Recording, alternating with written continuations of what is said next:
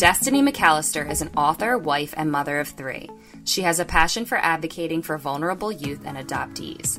One of the ways she has currently accomplished this is by publishing her childhood memoir, Set Free, which outlines her turbulent childhood and shows readers what children from trauma need in order to become thriving adults. Born into a family saturated with generational trauma, Destiny's case file with Child Protective Services began when she was only 7 months old. In her own words and unique perspective, Destiny shares her vivid and detailed memories of her experience navigating child abuse, kinship care, foster care, and finding a future despite the broken pieces of her past. Through all the secrets, confusion, twists, and turns of her complex childhood, Destiny's story is one of hope for trauma survivors, and she is here to share with us her story and her message of hope. Let's take a listen. Hi, Destiny. How are you? Hi, good. How are you? I'm great. I'm so happy to have you here today to talk to us and share with us all about your book, Set Free. But there's some things that I think we should maybe go back and kind of talk about first before we get into the book and why you wrote this book. So first, I want to ask you, due to generational trauma in your birth family, your case file with Child Protective Services began when you were just 7 months old. Can you tell us what you know as far as where you were moved to when Child Protective Services first got involved? Yes. So I'll give a little bit of background information on that. So my biological mother had me when she was 18. She married the man whom we thought for years was my biological father, just a couple of months after she became pregnant with me. And then a few months after I was born, she left him. And when I was 7 months old, she abandoned me with him and his family. So because of the condition that I was in, I was promptly taken to Children's Medical Hospital, in which family was told that I wasn't going to live. And I was diagnosed with failure to thrive, malnutrition, and a diaper rash that was so severe that it had turned into a staph infection and reached all the way up under my arms. And doctors determined that it was every bit due to neglect. So since no one knew that the man listed on my birth certificate father wasn't really my biological father, I was placed with his mother, who was a nurse, and I lived with her for 6 months before she placed me back with her son. And then after that, DHS continued to be involved off and on until I was about 2 years old due to reports of physical abuse. And then according to my DHS records, I was removed from my home with him on 2 different occasions for a period of time until he and the woman that lived with him completed parenting classes. Wow. It's like hard to even wrap my brain around you knowing, like coming to learn that information when you were older. Like, it's just heartbreaking that your little self lived that experience. But I can only imagine also what it's like to learn that years later. So growing up, you experienced foster care, adoption, and then eventually in later years, reunion with your birth family. Can you tell us first what those younger years were like for you and what your living situation was? So I continued to live with him, the man listed on my birth certificate as my father. And I continued to live with him, and then he ended up getting married. So I lived with him and my stepmother until I was 12 years old. So during those years, we moved every couple of years. There were certainly good days. There was happy moments such as birthday parties and good typical childhood things. But more often than not, I remember feeling lost, scared, and unsure of who really cared about me. At 7 years old, I learned that my biological mother had abandoned me. And for the years before that, I was conditioned to believe that my stepmother was my biological mother. And I longed deeply for my biological mother. I wondered what she looked like, and I wondered where she was and if I'd ever see her. The man that I called father, whom I absolutely thought was my biological father at that time, he struggled with substance abuse. And when I was 9 years old, he began sexually abusing me. I told my stepmother, but it didn't help. And this lasted until I was 12 years old and told the school counselor. So at that time, I was put into foster care. the school counselor was able to intervene and get you into the foster care. And then were you in foster care all throughout your teenage years? Like, what was your teenage life like? So pretty much I was in foster care the rest of my teenage years. DHS ultimately wanted to keep me with people that I was familiar with. So I was placed in what they call kinship care. I was placed with my birth certificate father's brother. So that was like my uncle at the time. And while I was living with him, I immediately wanted to try to find my biological mother. And I did. She was living a few states away. So at 13 years old, I met her for the first time one evening. And then the next day, I met her in court so that she could get custody of me. And then bright and early the next morning, I went to go live with her and her husband and my 4 other siblings. After 6 weeks, I needed to return to testify in the trial against my birth certificate father for the crimes that he committed against me. I flew on a plane by myself to stay with grandparents during the trial. The day after I got back, my mother called to tell me that she didn't want me to come back to live with her. I had no idea where I was going to live next. So there was talk about like a girls' group home before an aunt stepped in and took me. And I lived with her for 2 years. And then I lived with a single foster mom for 1 year. And then the next foster family I lived with, I asked them to adopt me, and I was adopted 5 months before I turned 18. Wow. This is just like so heartbreaking to me that you had to go through all of that. And just, I can't even imagine. So that last family that you ultimately landed with, did that feel like a safe place to you? Like that's why you asked them to adopt you and yes. You felt comfortable there? Yes. Like it was within like 3 weeks of me living with them that I asked them to adopt me. I mean, I was really starting to get afraid. Like I knew I was going to age out of the foster care system. And then I thought, what am I going to do? Am I going to be homeless? It was just really scary. So yeah, I wanted to ensure that I had a forever family. It's wonderful that you found them. And are they still a part of your life today? Yes, a big part of my life. Yes. I just saw them this morning. Oh, that's wonderful. I'm so happy to hear that. I think it's so incredibly brave that you've not only endured and survived this type of abusive life, but then you've gone on to bravely share your story as well. So you wrote a book titled Set Free. Can you tell us what that title means for you and what led you to write this book? Sure. So when I was 15 years old, I had a friend that encouraged me to look to Jesus for hope. I was at a point where I didn't have any hope for my future. I had no idea who was going to stay in my life to support me. And at that time, I made a decision to commit my life to Christ. There were doors that opened for me that showed me the way to having a bright hope for my future. And I'd like to read a little excerpt from my memoir that explains the title of my book perfectly. So it says, I am free from poor protection and neglect. I am free from all the secrets and lies. I am free to choose who sits at my table and how big my table is. I am free to choose a different path than the one that my mother set me on. I am free to pick up all the lessons and the good things I learned from each and every person I have crossed paths with, but also free to leave behind the brokenness. Because I serve a God of mercy, a God of second chances, and a God of hope and love, I am set free. So this book is really an offering of hope for trauma survivors. Can you tell us more about, you know, how this book is that type of offering and what you intend for it? So my first step in this was to share my story in a public way. And I hope that it does bring hope and healing to others, because I want others to know that they're not alone.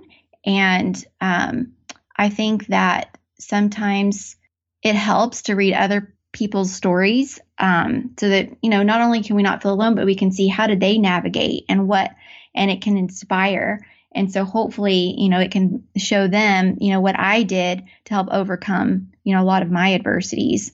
So the other part of this is of me publishing my memoir is to be able to just talk with others that are currently struggling. So I love to mentor, and I love to talk one-on-one with people and just help them navigate and process whatever it is that they're struggling with. So I also hope that other doors will be opened where I can advocate for other foster children and trauma survivors in other ways. That's beautiful. And I think it's also really inspiring to even people who aren't trauma survivors, just to see that what you were able to pull yourself through and how you were able to shift your whole perspective about the broken parts of your past and the painful moments in your life, the, you know, things that some of us could never even imagine. But I think it's so inspiring hearing all that you've been through and how you've shifted your perspective. It's wonderful that you're willing and so brave to share your story. I'm really grateful to have you here. And I was wondering, you know, in your teens is when you found your foster family and you were adopted. And when did your husband come into the picture? Okay, so when I was 17 and I was living with who's now my adopted family, they took me to a church gospel meeting, and that's where I met him. And it wasn't too long after that we saw each other again at another meeting, and we started talking, and we were just inseparable.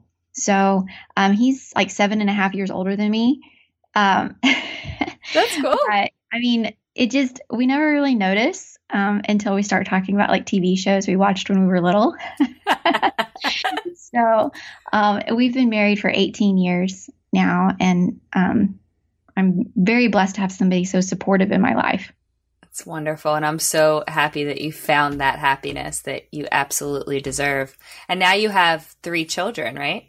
Yes. And I'm wondering, has becoming a mother yourself helped in some way to heal the trauma from your past? And if so, how? Being a mother is so challenging. I would say that becoming a mother has pushed me to better myself and take the necessary steps to heal from my childhood trauma. So that's ongoing in many ways. But I'm always aware of trying to be the best that I can for them. And that means I'm definitely not perfect. So that means that I am, you know, I try to be very honest with them, and that means that I have to apologize a lot. You're not alone. I do a lot of that too. So yeah, I would say, yeah, just having children just pushed me to want to heal that much more. Yeah, so, that's awesome. Yeah. And it's, your children are going to be so blessed for many reasons of you being their mother, but also because you really, you're being open and honest. I think that that's the most beautiful gift you can give them, is to show them that life can be painful, challenging, tricky, but that you can heal and you can move forward, and that there's so much beauty to still be found despite those type of challenges. I think it's awesome that they're going to have that example in you, and they're lucky to have you. I also read on your Instagram that you and your husband have been hosting students in your home from all over the world for the past decade. Can you tell us more about that experience and what you've learned as a family through that? Wow. This aspect of our lives has been an adventure for sure. So we have hosted 14 students over the past decade. Wow. We love learning about other cultures and showing our children one way that we can be hospitable to others. This opportunity has also been a great way to teach our children that the world is bigger than our own backyard. It's so neat to see and witness the things that we have in common with others and the things that are different from people halfway across the world. So it's really been an amazing experience. That's so cool. And again, just what a great gift you're giving your kids to expose them to that from such a young age. So on this podcast, we speak often about compassion, and I think your story is truly an incredible example of self-compassion, self-love, and resilience.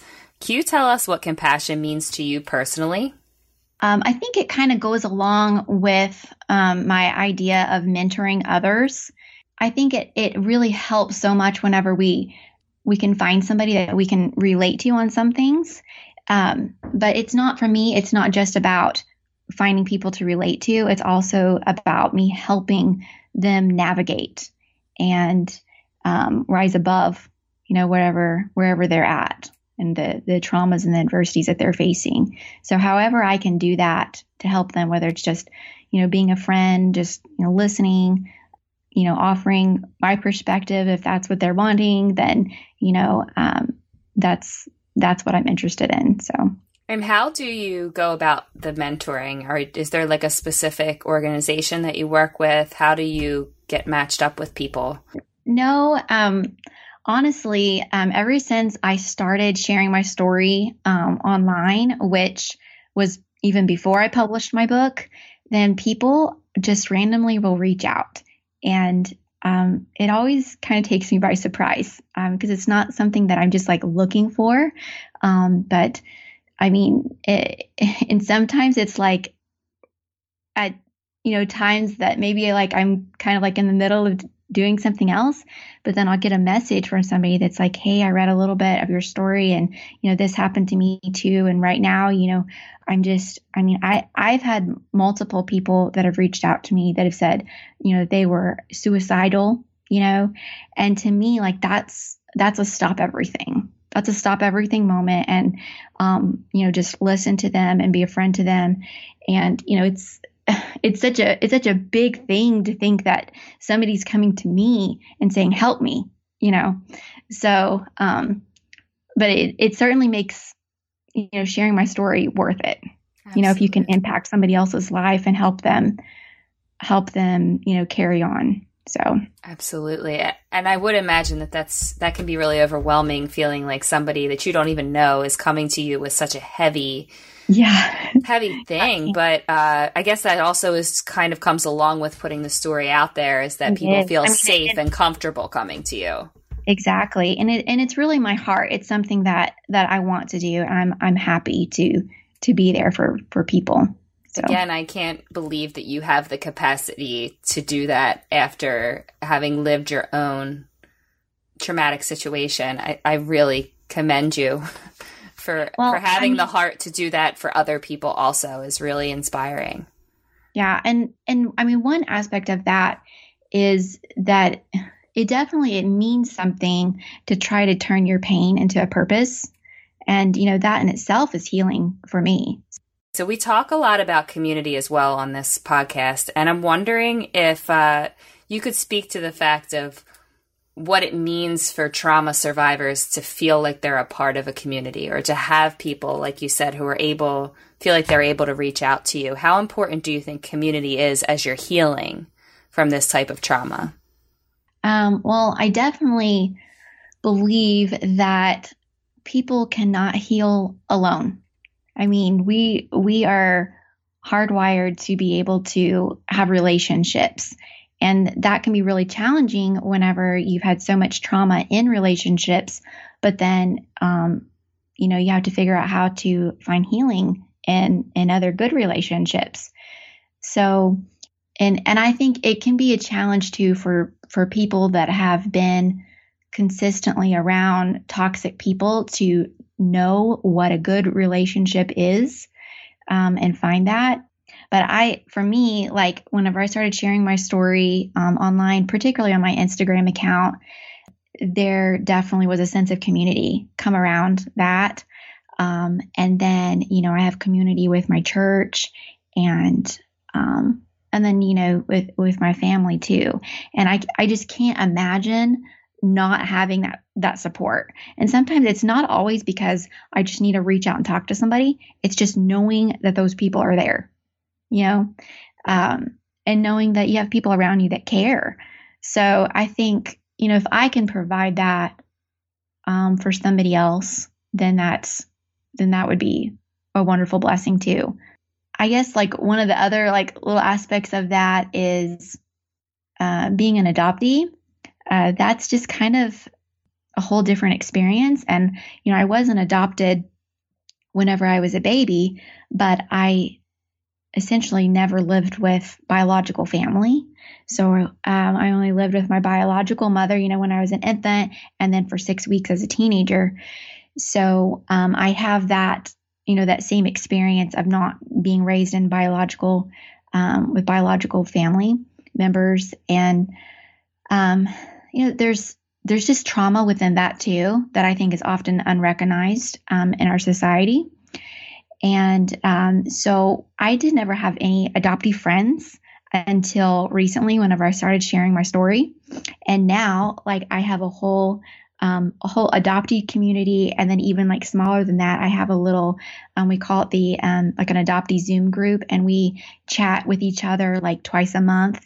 And you know, it's just a little bit of our like closer adoptive friends, so that we can like reach out if we need to or share different things. You know, I mean, there's some of them are looking for biological family members right now, and or they're in the middle of reunions, and you know, it means something to be able to be part of a group that you know understands, you know. So, but then I think that also having relationships with people that can't completely relate to you is really good too, because you know we need to see like, what is life like outside? What's life like for people that aren't adopted, you know, or that aren't trauma survivors? Or, I mean, now I will say that I believe that everybody experiences some sort of trauma. So, you know, but like, say like for people that can identify with you, and then the relationships are equal as important for the people that really can't identify with you, I think is what I'm talking about. Yeah, that totally makes sense. And I think it's great that you've been able to access all of that and incorporate it now into your life. And that you speaking about it encourages other people who are, you know, have similar experiences. It encourages them to reach out and find that community for themselves too. And I think that that's really important. I'm just so happy that you were here today. And again, I commend you so much for your bravery and your honesty and your book. I want to encourage everyone to go pick up a copy of your book. So can you tell us where we can purchase it, and also how can we best follow along with you going forward? Okay, so my book is on Amazon under Set Free, A Childhood Memoir. And my name is Destiny McAllister, if you want to look it up just by the author name there. But I can also mail out copies. So you can just send me an email at destiny.setfree@gmail.com. And I can mail you a copy that way too. And it's a signed copy. So perfect. That's even better. And what is your Instagram handle, just so I can make sure people can find you easily there too? Okay. So it's destiny.set.free. Oh, and so for following along with me, I'm not super great about making regular posts. It actually kind of stresses me out. So I can totally relate to that. But I love talking to people like in DMs. And so that's generally like, if I have the extra time to do that, that's what I'm doing, is just talking directly with people. So I would be happy to connect with anybody, you know, through my email or through my Instagram account. That's great. So we'll encourage the listeners, if anybody wants to reach out, you know, that they can DM you or they can email you if they'd like to have a conversation. Yeah. That's great. Good. Destiny, thank you so much for being here today. This was wonderful to hear your story, and I really appreciate you taking the time. Thank you so much for having me. If you enjoyed this episode of Be The Good Podcast, please like, comment, and share. You can also head on over to www.christymccaffrey.com to access more episodes of Be The Good Podcast, as well as the True Being blog. And remember, we can all find our own way to be the good.